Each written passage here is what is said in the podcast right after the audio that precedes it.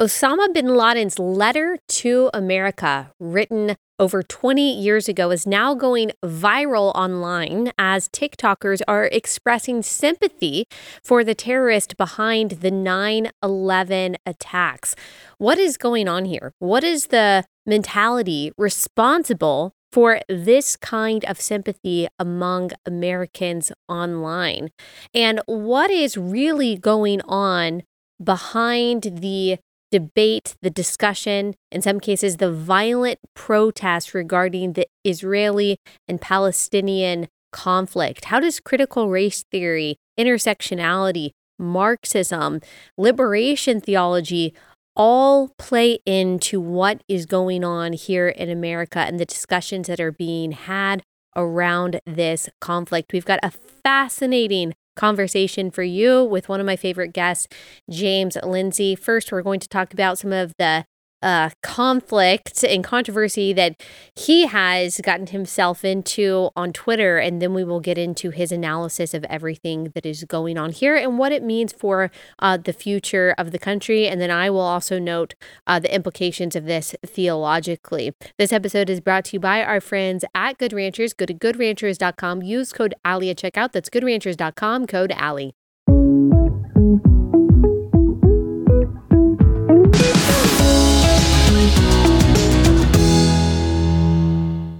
James Lindsay, welcome back. Thanks so much for joining Relatable again. Um, okay, before we get into all the stuff that's going on, and I just want to get your interpretation of everything. I've got so many questions about the debates. Uh, you were recently restricted on Twitter. I went to your page and I saw that it said this profile is temporarily restricted, which I've never seen before. What happened? I don't know. Uh, I actually got almost no information about this whatsoever. Um, I tried and, and, found a way to kind of submit a report to Twitter, and they sent me back an automated email that, that said that my account had been flagged for suspicious activity, believing that I probably had been hacked. And um, so I don't know. Uh, it resolved itself. It said if I would reset my password and all of this, it could resolve itself after a few hours. And then after several hours, um, I changed my display name, and that allowed me to uh, verify that I am a human through the the uh, test that that gives you if you mm-hmm. change anything on your profile. And once I verified that I was a human, it gave me my account access back. So um, I know that I was getting mass reports uh, yet again for making people mad. So uh, yeah, tell me why. I want to get into that a little bit. Who was who do you think was mass reporting you and why? Well, I know who was mass reporting oh, me okay. because they were bragging about mass reporting me, and this turns out to be a group of radical feminists who I made very upset. Um, I guess what is it about a week ago, week and a half ago, I went to the GenSpect conference, which GenSpect is a organization that's going after the kind of trans ideology mm-hmm. and especially the medical transition of minors. And I went and spoke at their conference. It was a very interesting conference. It had uh, probably a 60 40 split of people who identify on the left versus on the right, or as Democrats versus Republicans. Hmm. Somebody did a kind of informal poll and kind of determined that. Uh, so it was a very mixed crowd. There were feminists there, there were trans people there, there were detransitioners there, but there were and there were conservatives there, and there were just kind of people kind of in the I don't know social media space talking about yeah. and, and identifying this issue. Biologists were there, but there was also a self-confessed autogynephilic man named Phil Illy who was there, and he was wearing a dress the whole time because that's what Phil Illy does. Uh, he was completely respectful. I know he wasn't entering women's private spaces like women's restrooms because I ran into him in the men's bathroom.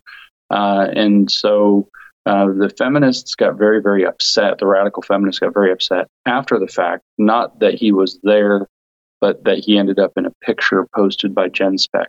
So and, he didn't uh, speak. He wasn't a speaker there. He was an attendee. No. Okay. He was an attendee. Now the thing is, is that he wrote a book it's called something like auto heterosexual or something like that. It's gigantic, and he was not selling it. He was uh, handing it out to people he deemed to be influencers who might want to read it. Um, he wasn't, in in that sense, promoting it with the official sanction of Genspect, but Genspect didn't tell him you can't give out your book. And so, as far as I could tell, his behavior was completely respectful. Is respectful. It's a little weird to be walking around in a dress. I personally felt like I wanted to just go up to him and say, "Dude, really?" Mm-hmm. Uh, a bunch of times, but you know, whatever. And um, this turned into a big mess. Genspect wrote an article about it. I shared the article and said that rad femmes are losing their minds over a man doing something they don't like. So and after Genspect posted the picture, and let's just be specific, the radical feminists are people who are feminists who like the left would consider TERFs. So they are feminists who are against gender ideology in men and women's spaces. Uh, there are writers at the outlet Reduxx, an outlet that I've promoted a lot. Genevieve Gluck has done a lot of amazing research. She's been on the show several times, just dissecting a lot of the things that are going on in gender ideology. So those women were upset that it seemed like Jen was was platforming a man who was manifesting his sexual fetishes at a conference that is ostensibly speaking out against uh, gender bending as a male fetish. Like, I would say that that's probably what their complaint was, right? That is their complaint. As a matter of fact, they said that more specifically, because he's a self confessed autogynephile, which is a man who is sexually aroused by the idea of himself being a woman or being seen as a woman, him being in a dress at the place was necessarily making other people complicit in his sexual fetish, which uh, is in their sense of violation. Um, and so uh, there is a point there. I mean, I Phil could so. have dressed in street clothes like a normal person. Yeah. Uh, I don't know or claim to know anything about Phil or his motivations. I spoke to him for maybe all of three or four minutes. He gave me a copy of his book. I haven't read any of it yet. Um, but anyway, I even even to the, the, the degree that they have a point, uh, radical feminism, and this was the point that I made, uh, that upset them, refuses to take any responsibility for the completely blatantly obvious and true fact that radical feminist theory and activism is what opened the door to this happening in the first place. They're only willing to blame the men who are involved and the specific men who are acting as autogynephiles or whatever other things uh, for all of this. It's that their their own theory can have literally no negative consequences whatsoever in their mind, and so that's what I was calling out. Uh, and it made particularly the kind of feminist icon Kellie-Jay Keen very upset, and she decided to uh, try to be a hard ass with me or something, which as everybody who's ever spent five minutes on Twitter knows, being a hard ass with me on Twitter never goes well. And so uh, I'm not going to leave it alone. And I didn't leave it alone. And I'm continuing not to leave it alone. So it will continue to spiral into a bigger and bigger fight until, in my opinion, feminism is exposed for laying the roots of queer theory, but also laying the roots of the sociocultural milieu in which women grow up to hate womanhood or young women grow up to hate the idea of womanhood they grow up to see the idea that while it is uncomfortable for many, it's easy to recognize and, and unseemly and something to be talked about that as they develop sexually as teenagers that they start to attract male attention and male attention is given to them in that way that that gets interpreted as a form of patriarchal violence and victimization of women as a class only exacerbates the problem rather than helping it. And to be frank, the entire theme of toxic masculinity, not to, uh, this will get taken all kinds of out of context, but men didn't enter women's spaces very successfully when men were allowed to police other men on doing that. And to, to as, as Riley Gaines has said, for example, many times,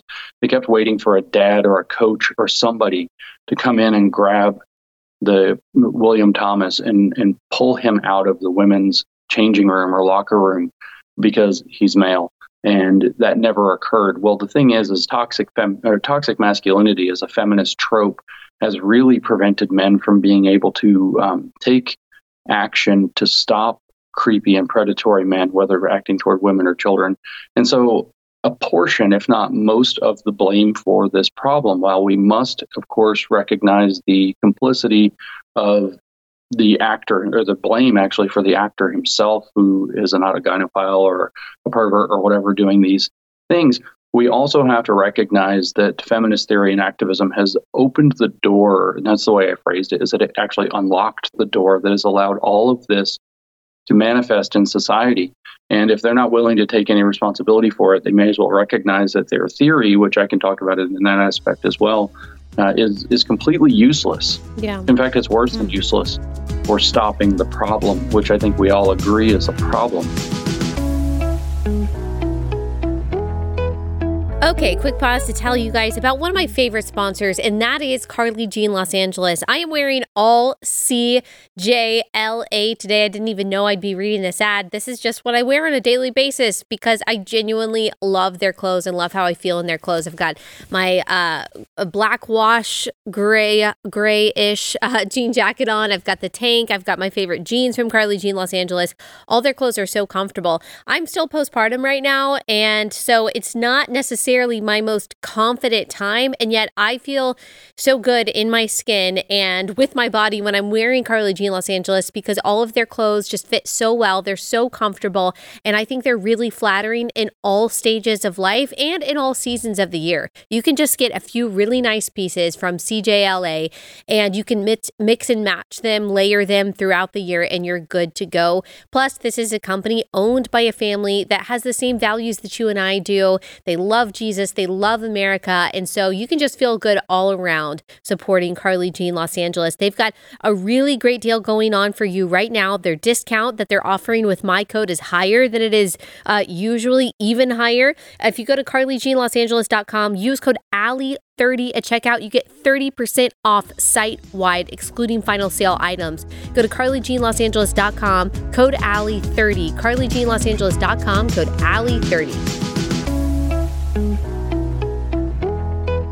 You know, I really like Kellie-Jay Keen and I really appreciate Reduxx just for the reporting that they do on the stories that we don't hear about. These predatory men that are going into women's prisons and rape shelters and are committing absolutely heinous crimes in the name of just, you know, being their gender, being who who they are, but they're actually preying upon vulnerable women as they're taking on this new character of of womanhood. Um, so I, I, really appreciate all of the work that Genevieve Gluck has done. However, I don't consider myself a feminist for the very reasons that you just listed. It's not because I don't believe that women are equal or valuable or any of those things, but because I think the ideology down to its roots is rotten. So could it, but could it be possible that they define feminism differently than what you're defining? Like, couldn't eh, Ke- Kellie-Jay Keen and the writers at Reduxx they're saying, well, we're feminists because we simply believe in the protection and perpetuation of the rights and equality and the dignity of women. That's what we're trying to protect. That's what we've always tried to protect. And I've also seen them say, look, they're feminists going back several decades who were fighting against this idea of gender bending, fighting against this idea of men and women's spaces, fighting against the idea of gender ideology. So, couldn't it just be that there were some feminists who really do, they just consider themselves champions of women's rights? And then the other feminists who say, well, no, men and women are basically interchangeable and femininity is akin to weakness. And so women have to be masculine in order. And so, because that I understand did open the door to this idea of gender bending and men can be women and vice versa. But there do seem to be feminists, even if I think that they're wrong in a lot of ways, uh, who don't see themselves as uh, advocates for gender bending or women becoming masculine or things like that. So, could it just be a problem of different definitions and different factions of feminism? Factions is a better word than definitions, but I guess the definitions define the factions. What I would say is that the word feminism is not very uh, granularly clear in this case, there are many, many branches of feminism. Those branches frequently don't agree. Very famously, in the 80s, there was a conflict between what was called sex positive radical feminism and sex negative ra- radical feminism. They did not agree with one another whatsoever. Queer theory was born out of the sex positive, uh, splinter off of mm-hmm. the sex positive radical feminism of the 1980s going into the 1990s. That's really um, not that much in doubt. There are these people who are materialist feminists who are at war with what are called post structuralist feminists. There are like 20 something, 30 something different, and I think the right word here is denominations of feminism. But at the end of the day, feminism believes that women uh, are a unified class that can have a feminist consciousness that awakens within them. And this kind of excludes the idea of these kind of champions of genuine women's rights and equality in the same way that queer awakening or queer consciousness doesn't represent the vast majority of lesbian, gay, and bisexual people whatsoever. That's why there's this LGB alliance trying to break away from the T and the Q, which are rooted essentially in queer theory. Um, so femi- feminism is not a clear enough term. If we were to get really, you know, into the weeds, I've studied a little bit of this. I would definitely not consider myself in any way a radical feminist. I don't use the term for myself at all, but I find myself agreeing with quite a lot of what gets called uh, choice feminism, for example, or liberal feminism, which are both derided in the radical feminist literature as kind of sellout positions. And um, that's in fact what our fake paper that was the feminist Mein Kampf, where we rewrote the chapter of Mein Kampf and intersectional feminism. Mm-hmm. We said that intersectional feminism needed to, to define a form of solidarity that copied the uh, well, it didn't. We didn't say it needs to copy the Nazi movement. We replaced the Nazi movement that Hitler was writing about with intersectional feminist solidarity as a new movement. And the thing that it was targeting was neoliberal and choice feminism. So there's immense differences between feminists. Is the main point I want to draw here. But the fact of the matter remains that feminist theory, from Simone de Beauvoir asking the question in 1949, what is a woman, to hmm. Matt Walsh asking the question in gender theorists not being able to answer it in 2022, what is a woman, including Ketanji Brown Jackson uh, yeah. going yeah. to the Supreme Court there's a straight line, and that line travels primarily through feminist theory. And yeah, it's yeah. true that men and perverts and people like John Money and uh, Stoller and a lot of these, uh, Kinsey and a lot of these other guys, the influence of the post structuralists like Foucault, the, all had huge influences on the development of queer theory and trans ideology. But it doesn't change the fact that the underlying construct that defines the whole thing is the definitional construct of radical feminism, which is gender as a social construct. Yeah. If you believe gender is a social construct, the next stop on the train, imagine it's a train going from station to station. The next stop on the train is so is sex. As a matter of fact, you find Monique Wedding, who Wittig, I should say, who is a, a female feminist. You find uh, Judith Butler, you find uh, person after person, even within, you know, kind of just straight and feminist analyses of Beauvoir, you find this conclusion that if if gender is a social construct, maybe sex was too all along. Mm. And then guess what? Phil Illy showing up in a dress, well, his gender is just a social construct. And it doesn't really matter technically what motivates that unless you want to make a lot of hay of it. I think these things do matter personally, but my point is that feminists don't get to draw the line arbitrarily at where the revolution that they started is going to stop. And that revolution's now consumed them. It is their idea that gender is a social construct that has been taken to its next dialectical conclusion that is consuming them with this. Yeah, but it's interesting this kind of collectivist mentality, both in what I've heard you say and how I hear feminists talk. Like you're saying they have to take responsibility for this as if they are the ones who perpetuated it back in, you know, 1949 or in the 1970s. Obviously, this is a new group of people. They're not responsible for the people who identified as feminists a long time ago. So I do wonder if they would just say, I mean, this is what I would say if I did if I identified as a feminist to what you just said is yeah, you're absolutely right. The ideology of those people several decades ago did lead the way to this. It did kind of prime the pump, but um, I don't believe those things. I believe in these tenets of feminist feminism, and this is what kind of feminist uh, feminist I am. And so I wonder if they would respond that way. Although I didn't see that in their responses, I kind no. of just saw defending previous feminist. So I don't know why there wouldn't just be, hey, a distinction. Yeah, James, I see what you're saying. They were absolutely wrong, but I'm trying to correct that within feminism. Um, so yeah, that's that's interesting. That's how I would respond. What they replied was that these are misinterpretations of Beauvoir's own words. In other words, they have, you know, the secret codex to how to read feminist theory from Simone de Beauvoir. She, they, they, don't dare say that Simone de Beauvoir was wrong. No, it's that there are misinterpretations, and here are like you know three thousand pages of crap nobody's going to read to try to rescue Beauvoir from herself. But the fact of the matter is that if you draw the sex gender distinction and you claim that gender is is socially constructed, you have no tools to stop the next question uh, of whether or not sex too is a social and political construction. Mm. As a matter of fact, that's exactly what happened. That's exactly what the theory says. And the people who have decided to say that sex is a social, social construct as well can turn right around uh, first of all, citing Beauvoir just as, as readily as anybody else, they can turn right around and say the only reason that you want to reserve sex is because it benefits you politically. In other words, you're saying sex is reserved from social construction and gender is not because it's politically expedient for you as feminists who get to benefit from a certain kind of privilege uh, that comes with identifying with, with, with sex that unfortunately queer identified people who fall outside of that uh, normalcy framework don't have that privilege. And so it's again, it's the dialectical logic they've assumed. So when I say that I'm not assigning collective blame in this case, anybody in this category, I mean, it, collective blame would be saying it's women's fault. It's not women's fault. Feminism is an ideology. People who subscribe to the ideology should recognize that their ideology has consequences rather than continue to try to reject responsibility for that ideology.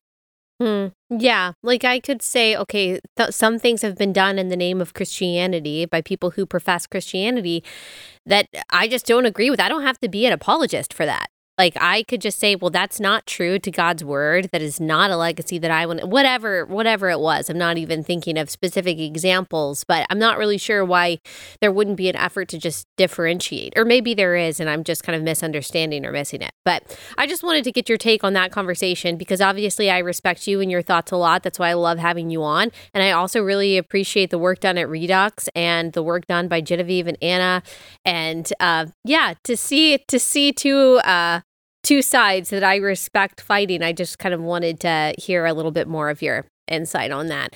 Um, okay. I'll just say go we go on that I've appreciated the work done at Reduxx too. In fact, they mocked me for sharing 218 or something articles in the last year alone that Reduxx has published. Mm. Um, and then as it came out, what I found, I was sharing those as favors to people who, who did it. I'm very busy. I don't particularly need to read the details, the gory details of a story about a man identifying as a woman yeah. so he can enter a woman's prison and rape people to know that sharing that is something that's worth raising public awareness yeah. about yeah. so sharing not most literally all of those articles i've never opened a reduxx article to my knowledge but sharing all of those articles without having read them which the the people at reduxx tried to burn me for so i've now decided i will not share reduxx anymore even though it might be in the public interest to have done so and even if their work um, generally could have value or is bringing value to the issue.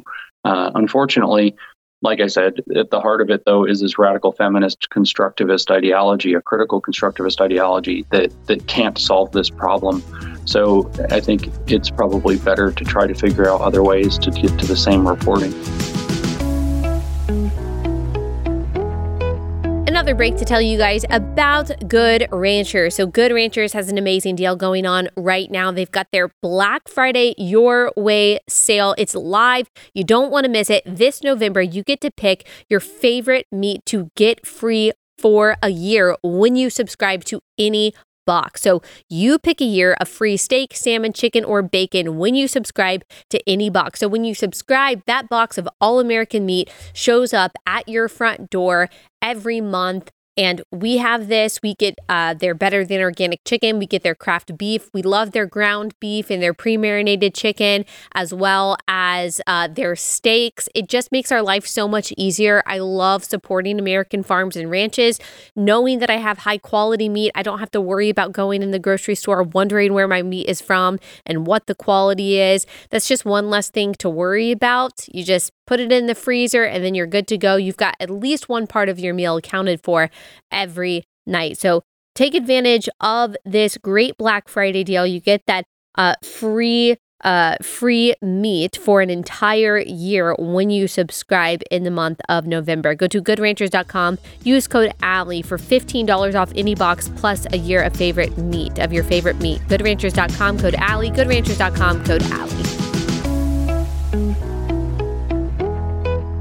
Let's move on to Israel Palestine. And really, I just want you to break down like what is going on behind the conflict or the interpretation of the conflict here in the United States. We did an episode last week talking to someone else about what's going on in the history and things like that. I'm sure you would have an interesting analysis of all that.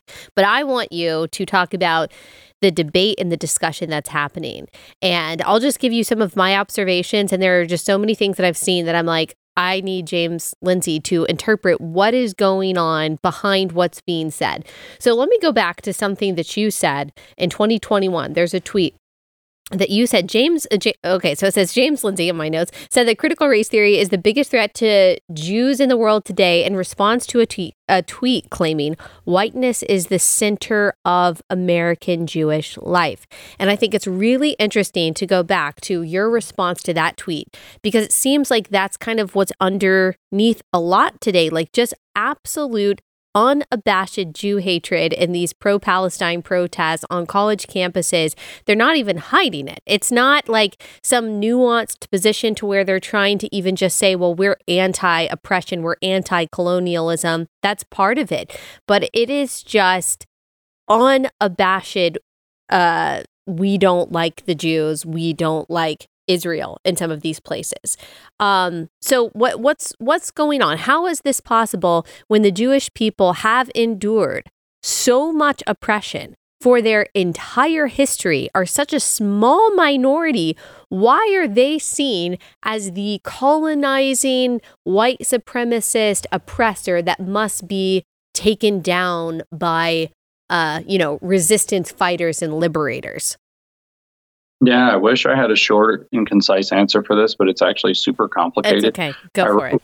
Like a 10,000 or 12,000 or something word essay, some absurd length back in 2020, in October of 2020, so over three years ago, talking, as called Critical Race Theory's Jewish Problem, talking about this issue way back because I started to read, uh, actually during the grievance studies affair, we stumbled on a large number of papers that were actually conflating Jewishness and whiteness. And I just kind of bookmarked that as like, that's probably a potential problem. And I finally came back to it in 2020 when I was studying critical race theory in more depth.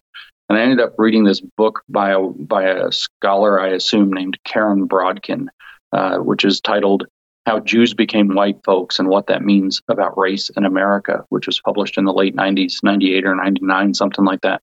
And so I read this book, and her argument is actually that Jews were considered minorities in the United States. And until roughly the 1950s, then Jews started to throw other minority groups under the bus so that they could be classified as white. They then climbed the ladders of white culture to become the cultural kind of the trendsetters of white culture, whether in media or in entertainment or in law or whatever else. And basically usurped whiteness from white people and became kind of the most elite vanguard of whiteness, where in critical race theory, whiteness is considered a form of cultural property, bourgeois cultural property associated with race that's meant to exclude people of color from other uh, uh from from the full benefits and full citizenship in society. And so the goal of CRT is to abolish whiteness, but this sets aside this kind of very special and weirdly unique wrath for Jews, which is then also what you just mentioned actually plays into the story is the claim is that Jews became white in the 1950s and 1960s at the expense of people of color, in particular blacks. But mm. they hide behind the fact of the Holocaust to say, look how oppressed we are, or hide behind, you know, the Roman destruction of of Jerusalem in 70 AD and all of these other calamities that have been visited upon them as a people to hide behind this and say, no, no, we're oppressed too. So they're the height of privilege hiding behind oppression. And I thought that that looks an awful lot like Hitler's ideology about Jews as well, um, but not exactly the same. But this is tucked deeply within critical race theory mentality. And so Jews are coded as white, except sometimes there's a carve out for what are called brown Jews, uh, who are the, which is used in critical race theory as an attempt to set brown Jews against white Jews and cause division within a broader Jewish community, which is its own kind of sick, divisive, conflict-driven identity politics that you see all over the place with this CRT. So CRT has a Jewish problem, and the essay's first half is is covering that. And it explains a lot of what you're asking about, except the settler colonialist part. And so for that, we have to turn to post colonial theory.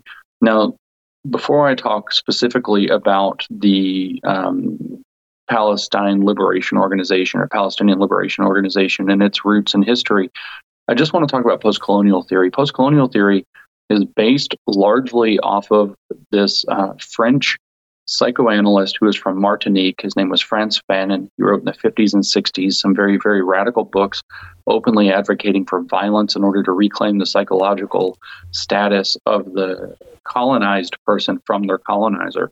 In fact, he says he starts the book, The Wretched of the Earth, which he published in 61. Uh, with the sentence that no matter what you call it, decolonization is always a violent process. And so this decolonized project has always been one rooted in violence. Now, Fanon's work was taken up very significantly by a Palestinian American professor named Edward Said. And Edward Said is sort of considered the father of post colonial theory. And what he did was mixed Fanon's very radical, literally Marxist analysis of third worldism into uh, a mixed uh, Foucault's power dynamics of postmodernism into that. And that's basically the backbone of what Said did, followed also by Gayatri Spivak and some of the other Homi Bhabha and some the, those being in the Indian context, uh, being the fathers or mothers and fathers, I suppose, the parents of post colonial theory, which has as its center this idea of radical decolonization of all colonized lands, which means in effect, removing capitalism and Western civilization from all lands that anybody can make a claim uh, belong to somebody else beforehand, even including Britain somehow. And so, post colonial theory itself is an extremely uh, angry and literally violent branch of this philosophy, but it's relevant that Said was a Palestinian American because it grew up within that Palestine conflict context within Said's mind. And this also, he was also a hero of the of the region in the 1970s and 1980s uh, for the Arabs in that world looking at Israel through that lens. And so that was kind of deeply in, embedded in where post-colonial theory developed. So it has a very anti, they say anti-Zionist, but really anti-Israel project mm-hmm. at their heart. And a lot of these crazy ideas that Jews are the new Nazis that we've heard around the, this movement, but we heard earlier in various parts of, of, of time in the world, came out of this post colonial theory mindset.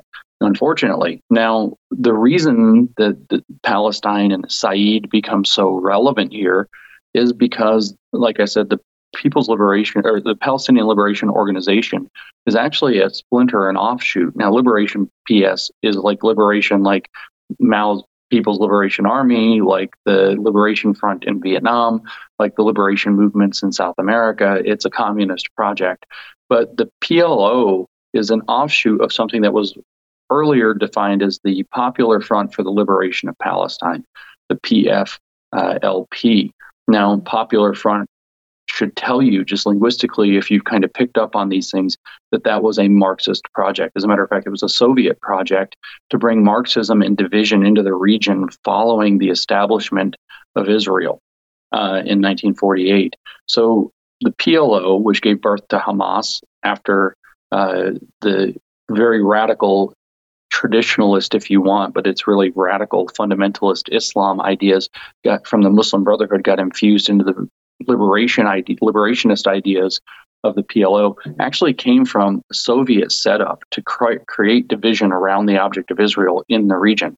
So this is all, in some sense, the downstream effects of blatant propaganda from the Soviets trying to break apart the Middle East to make it a violent, war-torn area, to make it so that there would never be peace uh, unless the uh, American and English project of the um, Israeli state were completely and utterly destroyed. And so there's no surprise that there's massive solidarity from the left. When Judith Butler got caught on tape, you know, this came out now and she's trying to disclaim it, but 20 years ago, saying that Palestine has always been a project of the global left. She wasn't kidding. She wasn't lying. She wasn't wrong. She's trying to disclaim it now for for whatever reasons that mm-hmm. we could mm-hmm. speculate on. But here we have the fairy godmother of queer theory saying that Palestine was always a project of the global left, and all of these other liberation movements, including Black Lives Matter, which is really the Black liberation movement reconstituted, uh, queer liberation, and so on, all have to sign on and go full bore into solidarity across this global left push. Because for them, it doesn't matter if it's queer things or black things or race or sex or gender or sexuality or ability status, or in this case, colonial status in specific Israel versus so called Palestine. The issue is not for them the issue. The issue is always the revolution. And this is part of that far global left revolution. So you see 100% solidarity because that's how cults work. Yeah. And obviously, you know, it's not about like true liberation for Muslim people because they don't have anything to say about Uyghur Muslims in China. They don't have anything to say about the Muslims that are being oppressed by their own Muslim governments in almost all of the Muslim world. So, if it were really about liberation, it would, or like true liberty, they would be concerned about those things. I thought it was interesting when Ilhan Omar, she got up in front of Congress and said, you know what, they have a right to find liberty. And what she means by that is the destruction of Israel. She doesn't actually mean liberty as you and I see liberty, because even if Israel was eliminated altogether, the people in Palestine wouldn't have liberty. They wouldn't be free. Hamas would still be in charge. Hamas is not championing their rights and their dignity and their freedom as individuals. They would just be under total Muslim rule as they are today. Their lives wouldn't improve in any way. And that's what you see in all of these um, decolonizing, liberating revolutions. I'm not saying that every colonizer has been, uh, you know, kind and compassionate, but the decolonialism tends to always lead to prolonged destruction. If you're looking at Zimbabwe or Haiti or any of these places where they have risen up against their oppressor, uh, they haven't improved the lives of the people that they say that they're advocating for. They live in a lot of cases in squalor. They live under corruption, they live under oppression. But liberation from that kind of oppression apparently doesn't matter. It's only against the white or perceived white oppressor, the Western oppressor, whatever it is. Um, and so I, I, guess I just don't understand what the end goal is. Like we already have seen throughout history what the result of these um, violent revolutions are in the name of liberation. It's never good. It never improves the lives of the people that they say that they're advocating for. So why do they think that this time it'll be different? Well, what they're seeking liberation from is Western values, uh, literally free inquiry, the ability to determine truth for yourself to the best of your ability, the ability to associate freely without punishment. In other words, these are totalitarian ideologies. Hamas is a totalitarian ideology as a totalitarian interpretation of Islam. It very specifically is, uh, it takes very literally that Islam, which literally means submission, is the pathway, the sole and only pathway to peace. There will be peace when everybody submits to their very radical, very, very fundamentalist uh, interpretation, very totalitarian, I should say, interpretation of Islam as a totalizing ideology. So, no Islam, no peace would be the way that they phrase it. But that's the same as no justice, no peace that we hear in the West, or no socialism, no peace that you might have heard under Mao.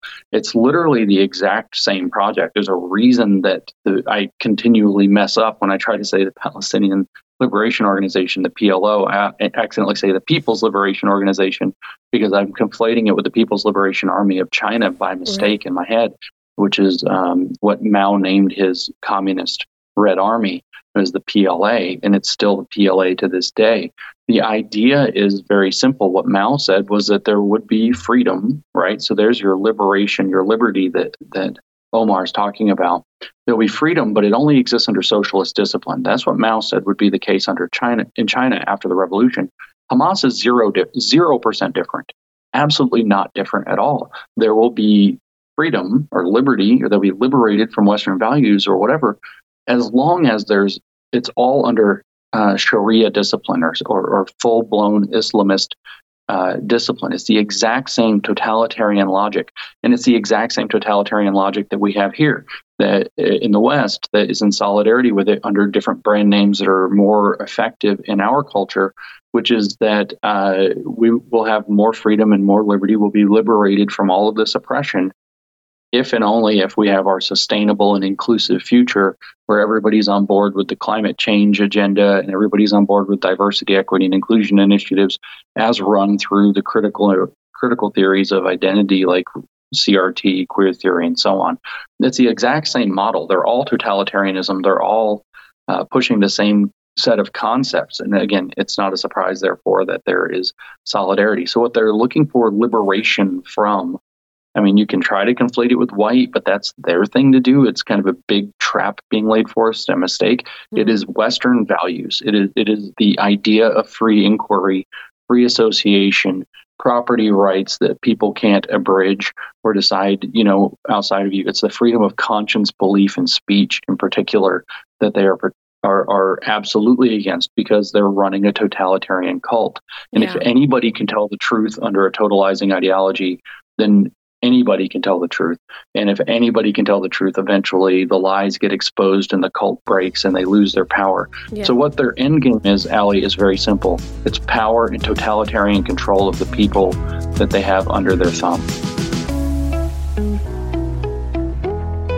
Okay, let me tell you about Jase Medical. Jase Medical is the only service in the United States that prepares you for medical emergencies with antibiotics and the prescription medications that you take on a daily basis. So, how it works is you go through Jase Medical uh, through their telemedicine service and you get the prescriptions that you need uh, in a year supply. So you can uh, stow them away and you can have them in case of an emergency. So, the antibiotics, common antibiotics that you might need in case of an, an infection and say you're not able to access the pharmacy or your doctor for some reason, you already have these, you're able to take them. And I mean, this can be literally life saving, especially if things like hit the fan, we don't know what's going to happen in the future. This is one way that you can just prepare your family, as well as a year supply of the prescriptions that you, your spouse, or your kids take. So, again, if you run into some kind of emergency situation, you're not able to access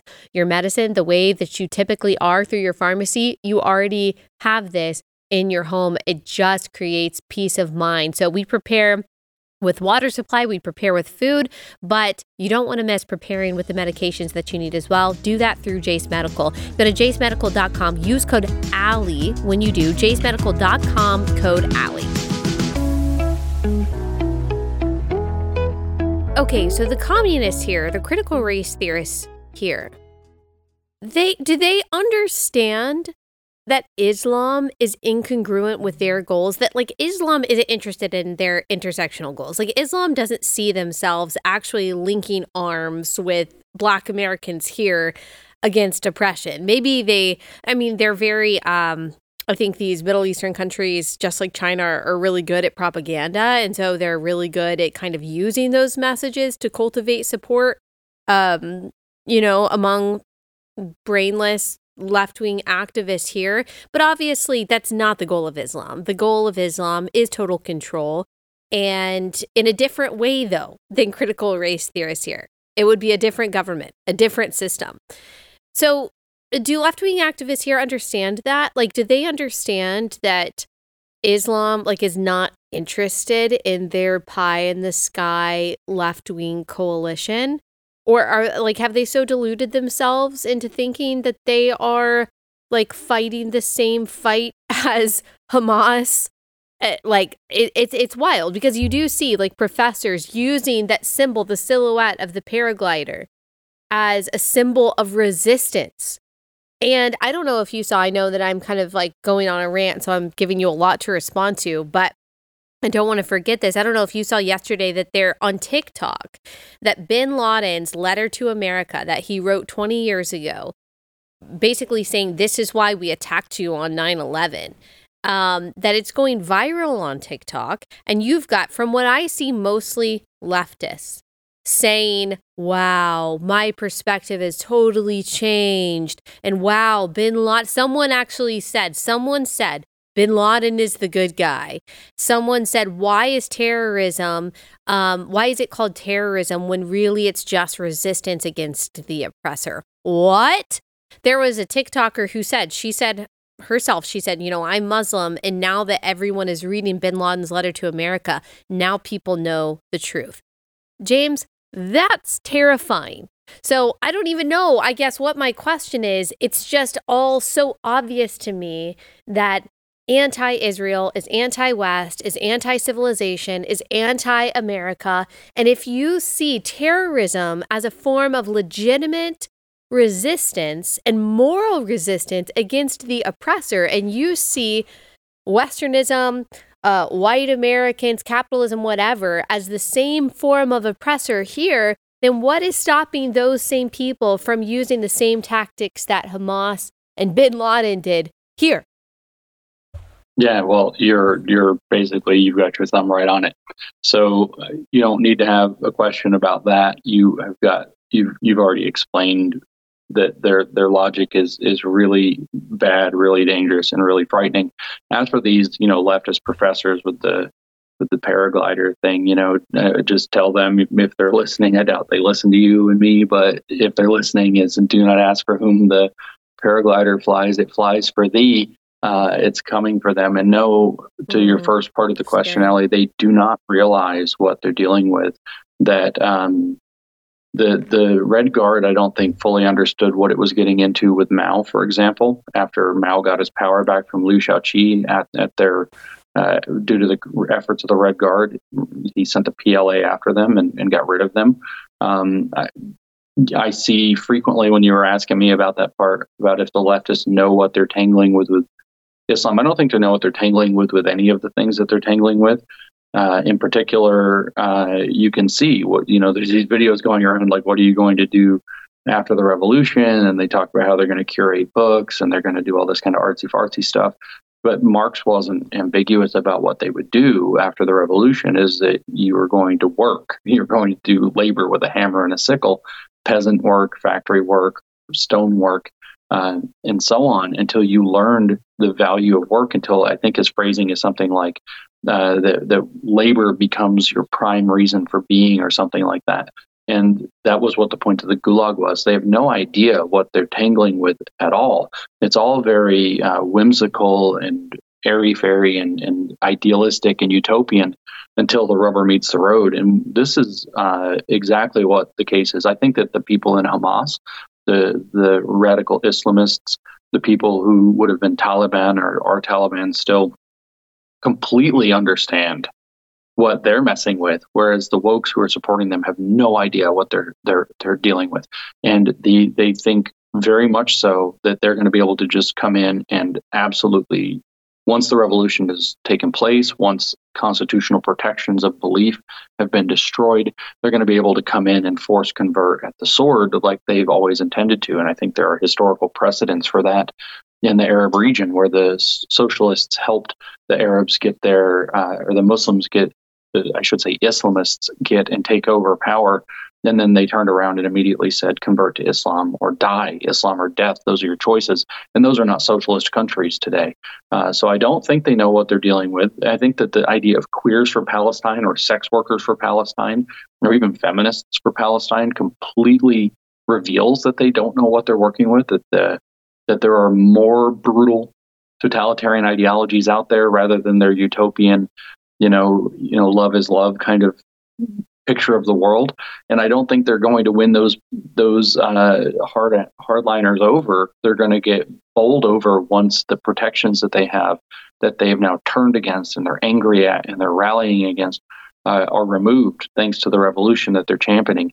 So there's this weird, like tragic, pitiful side to this whole story that the useful idiot is, you know, gets the bullet too. Frankly.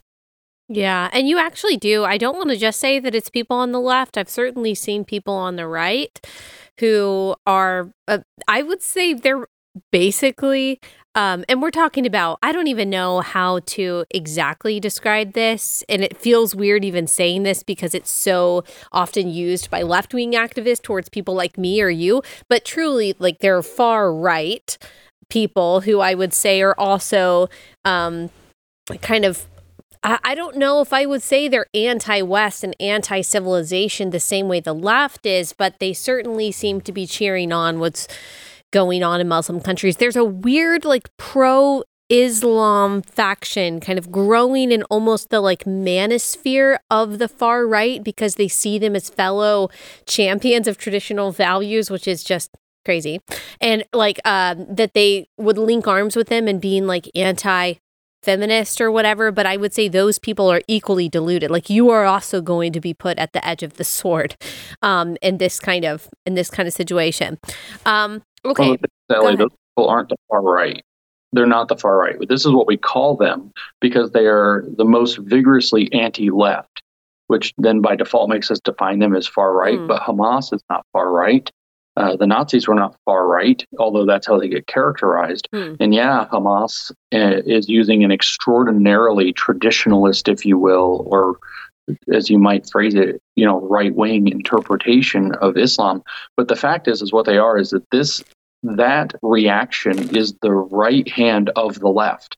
And people just don't understand that. It's still this dialectical, progressive mentality, this totalitarian mentality that's against liberty. What they are is they are the necessary reaction and foil that the left creates so that it can do another round of damage and conflict in society using similar methods with a different ideology, or as Hitler put it in Mein Kampf, literally, I learned the tactics of the Marxists so I could drive home my own firm conditions, or, uh, uh, sorry, my own firm convictions. And that, that's literally a chapter, chapter two of Mein Kampf quote from Hitler. And so they are the right hand of the left, and people don't understand that. They think mm-hmm. it's, oh, these far right guys are cheering this on. Blah blah blah. Well, no, they've signed on to the exact same what's ultimately distributist model of socioeconomics that they want to go back to, which is the same thing that the left wants with its communist program, just they want different people with a slightly different ideology controlling the social credit system and the totalitarian mindset. So it's better to think of these people as the right fist of the left uh, than it is to think of them as as the far right. Just to be completely blunt about them.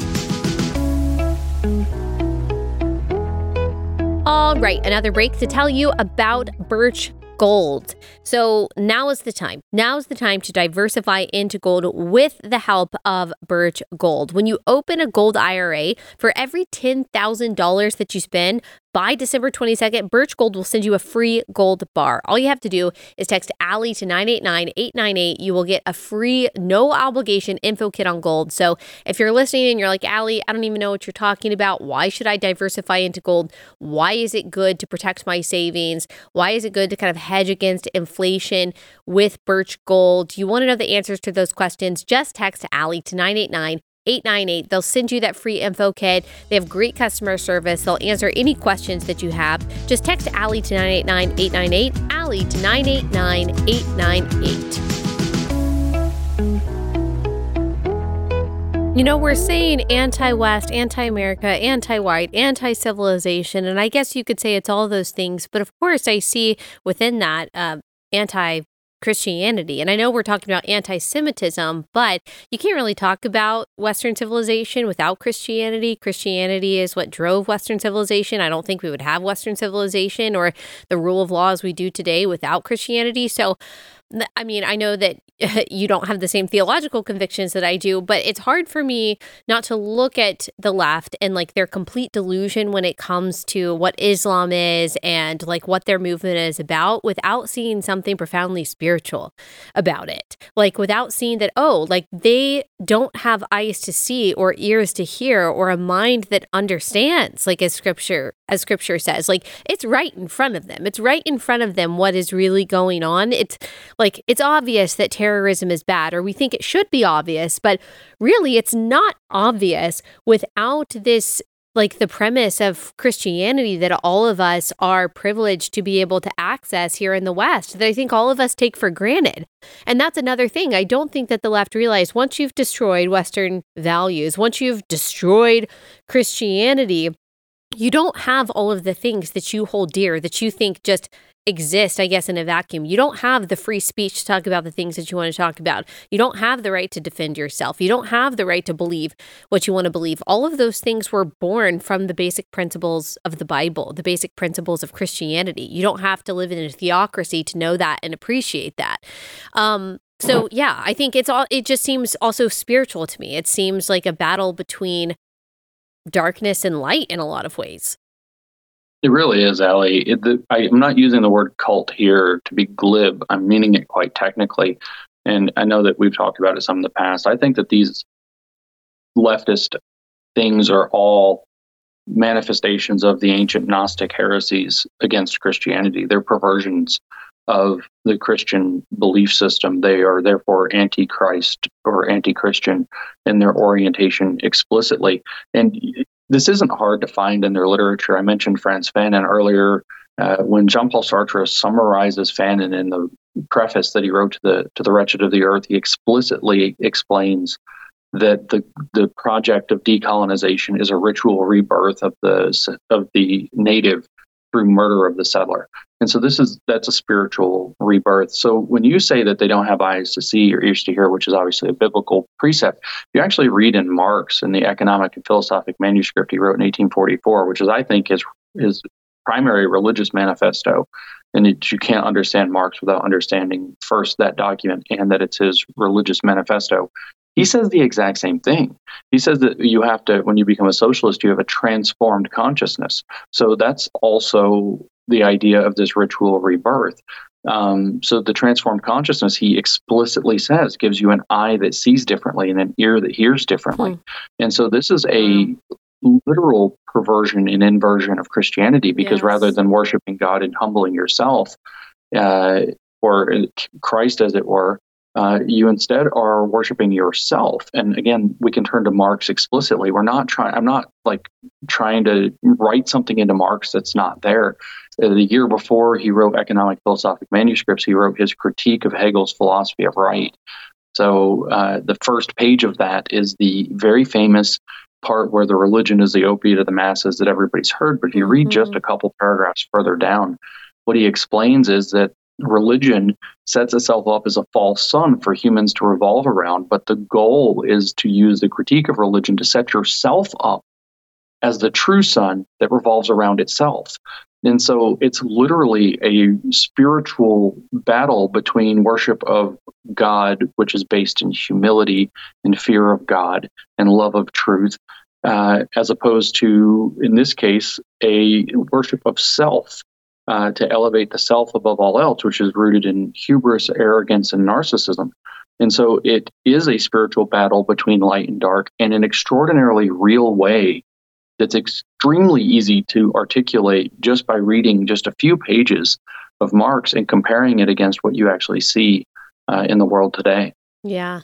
Wow. And I know we've talked about this before, and I always have to resist the temptation to re talk about everything that we've talked about in the past, especially with this idea that social justice and critical race theory is it, it cannot be a complement to Christianity because it seeks to replace Christianity with something different. It has a competing um, idea of the origin of man, of the nature of man, the nature of sin, what salvation is, what redemption looks like, what sanctification looks like, what morality is. It's got competing definitions of all of those things. And one of the things that always strikes me is that it has a competing eschatology too.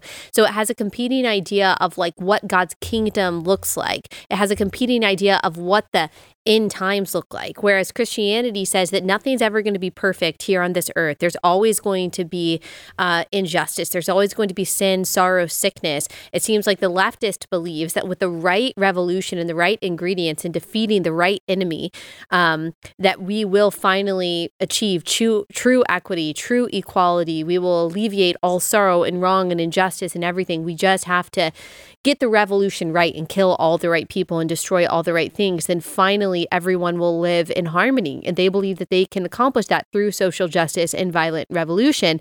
And there's also like it's it's very strange because I, I, see this desire to demolish civilization and also their um, fixation on like romanticizing time before uh, civilization. So, like, they romanticize how Native Americans lived, or how Indigenous people lived, or how barbarians lived, or how uh, pagans lived, the Aztecs lived, as if there wasn't. I mean, systemic oppression and child sacrifice and all of those things. They really romanticize that. They almost want to go back to that, to a time before civilization.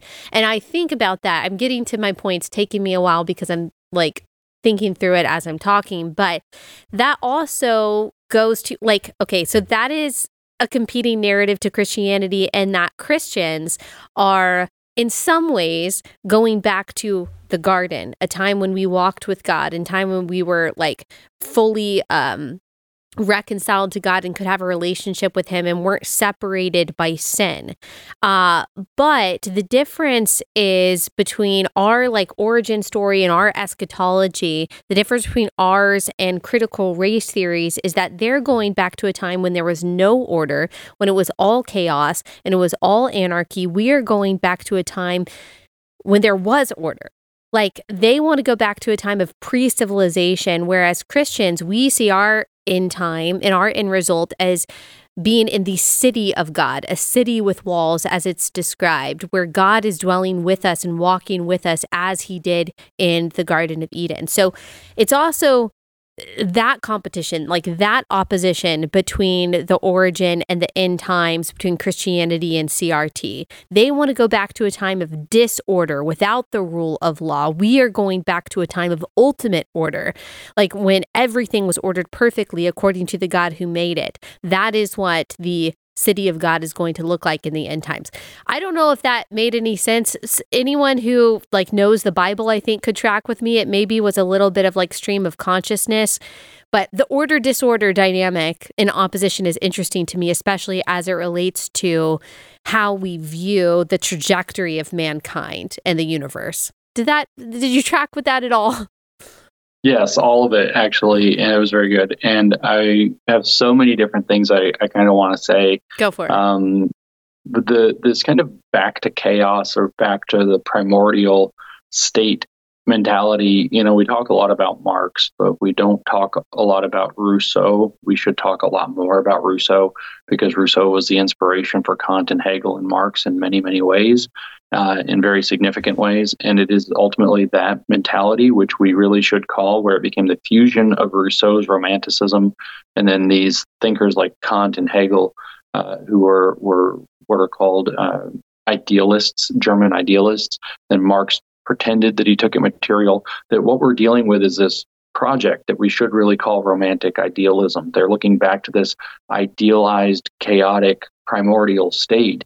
And Marx's phrasing was that what you're going to do is you're going to return to the archaic form on a higher level, uh, which is, of course, a cult spiritual project of transformation. That's what he thinks that you're going to do. So you're going to resurrect that primordial state and you're going to return to it on a higher level. He says you get there through critique, you get there through the criticism, and the all true criticism starts with the criticism of religion because religion holds up this idea of perfect order and uh, of humility so he wants to cast down God and say that man was always what made man. And so man is at the center of his own creation and being, and man is the, the beginning and the end, the Alpha and the Omega of man. And so he creates this self centered, man centered mm-hmm. religion uh, in place of Christianity. But these other kind of icons you brought up are strewn throughout their literature. So I, you know, did a lot of work on the Brazilian Marxist educator Paulo Freire, who wrote uh, the pedagogy of the oppressed, and he wrote uh, Politics of Education. And another one of his disciples, Henry Giroux, a communist educator, uh, wrote the foreword to the Politics of Education, and he literally calls Paulo's work a prophetic vision, and says that it's prophetic in that it calls you to to, to these are his own words to create the kingdom of God here on earth in solidarity with the oppressed. And so they are literally believing that they're summoning the kingdom of God. You see this also in the writings of the most famous and influential neo Marxist, Herbert Marcuse, uh, in his earliest major work that people know about. He had some before that, but his biggest first major work was Eros and Civilization. Eros and Civilization is a very peculiar book. It's where he tried to mix Marx and Freud into a new you know, psychosocial analysis of, of critique. And in that book, he explicitly says that the goal is to get back into the garden. And he says that the method for getting back into the garden is to take a second bite of the fruit of the tree of knowledge of good and evil, which would allow you to develop a critical consciousness. And so it's an explicitly um, religious motif it's an explicitly religious project, and it's an explicit repudiation of Christianity. So there can be no harmony between this and Christianity whatsoever. Uh, every Christian should be appalled that that the idea that you have a birthright to enter back into the Garden of Eden on your own terms, and that you do so by flaunting God and getting to the tree of knowledge of good and evil and taking another bite of it so that you can rise mm. up above, uh, you know, God Himself and and displace Him and set up man as His own true icon and own true son to revolve around. I mean, this this is fundamentally incompatible at every level, whether it's critical race theory, queer theory, radical feminism as a, as a kind of a Marxian analysis, or any of these other things on down. These are all completely and fundamentally incompatible with Christianity on the most fundamental level. There is no mixing them. To mix them is just to bring poison into the soup, and you're going to end up poisoning everybody who eats it. It's just, it, it's, it's staggering to me yeah. that Christians have taken so long to arrive at the discernment here uh, and I think we, as civilizationally, I think we were really needed to be counting on them. But the hmm. subversion of Christianity has been going on for for a hundred years as well, very very effectively. And it's been very difficult for people to start to get their heads around this. But there's it, I, I, hate to you know step into the world of religious motif too much uh, lest I offend somebody or something. But the truth is, this is as antichrist as you can get. Um, this is as anti-Christian as it's possible to be. It is a complete like I said, inversion of the entire Christian project to turn uh, what should be the worship of um, God and the acceptance of Christ and total total and abject humility into a project of arrogance and narcissism and ultimately the worship of self. But because self is empty, this turns out to be a completely awful and self loathing project that then gets projected out into the world and causes destruction everywhere it goes. Yep. And you said that it's taking Christians this long to kind of wake up to this, which I agree. There are more Christians awake to this than probably 10 to 20 years ago. But as you know, there are so many Christians who are not awake. They they they don't understand this at all. And my next book is on this, but it's really kind of the playing upon empathy. It's the exploitation of empathy. It's Christians confusing empathy for love, not realizing that love and truth must go hand in hand, but allowing their empathy to be completely exploited into supporting things that are not biblical, true, good, um, or wise in any way. Um, and as you were talking, I thought about James Cone, who is obviously the father of liberation theology, black liberation theology, and he has had a big effect on what you might call black Christianity, but I would say just like progressive Christianity in general. And this is that example of replacing biblical doctrine with Marxist doctrine until it doesn't look like Christianity at all, but he uses Christian terms, which is interesting. He says this He says, The coming of Christ means a denial of what we thought we were. It means destroying the white devil in us. Reconciliation to God means that white people are prepared to deny themselves, whiteness, take up the cross of blackness, and follow Christ into the black ghetto. So that's just one example. And he's just outright about it we are replacing how the Bible defines these things with how our version of, I don't know if you would call it racial Marxism, critical race theory, defines those things. Um, so that is still affecting in one way or another, I think, Christianity today and has deluded people into believing in this oppressor oppressed dynamic, not defined by facts, but defined by this very dangerous collectivist mentality that doesn't lead to justice at all, but just leads to resentment and death and destruction. Yeah, I couldn't have said that better myself. And um, you're absolutely right. Uh, so, Cone, being the father of Black liberation theology, sounds very much like the liberation theologians. In particular, I would assume he sounds very much like a very influential liberation theologian called Dom Helder Camara, who was a uh, Catholic bishop, the so called Red Bishop of Recife, Brazil. Yes. And I say that because uh, Camara had a gigantic influence on Paulo Freire, and what you just read from Cone sounds identical to um, what Paulo Freire said in Politics of Education. If you get the chance, you really should, even if you only read chapter 10, get a copy of the Politics of Education and read the 10th chapter. Every Christian should. It's shocking what he says, but he says that the call is for every person to undergo their own personal Easter That's what it means to be conscientized or woke. You have to go through your own personal Easter. You must die and be reborn on the side of the oppressed, which is exactly what Cone said, by the way.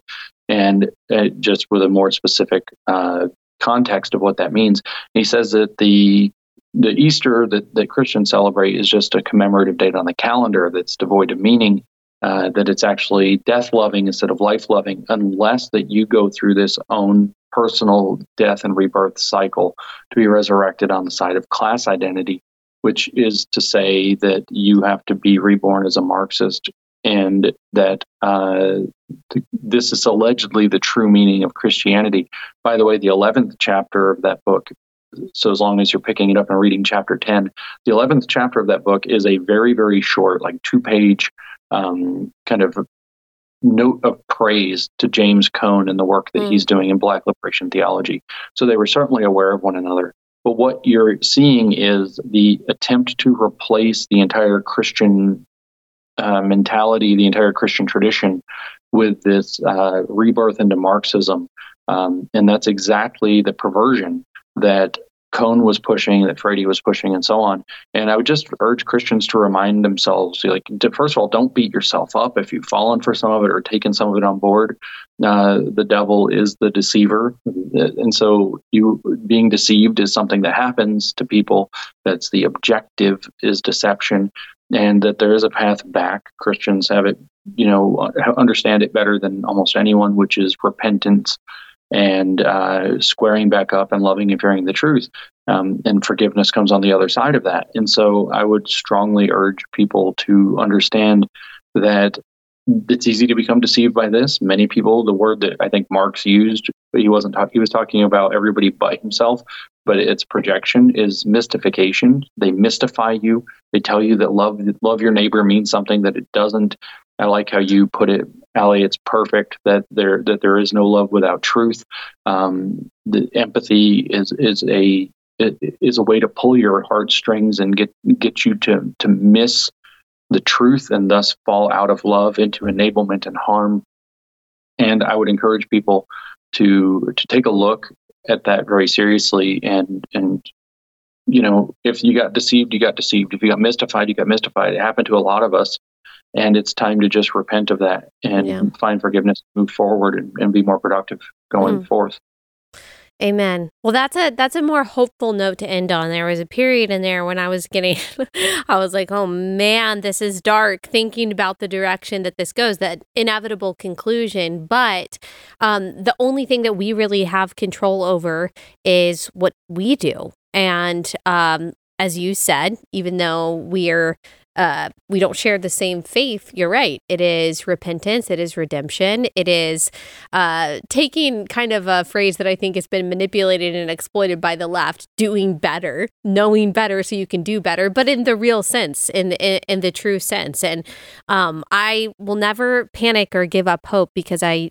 do one i believe in the grace and the miraculous power of god but i also believe in people's ability to wake up to reality. And you play a big role in helping people wake up to reality and that's why i'm very thankful for you. So thank you so much james. Um, i really appreciate you taking the time to come on and uh, i'm sure that we will talk again soon. Yeah i look forward to it. Thank you Allie thank you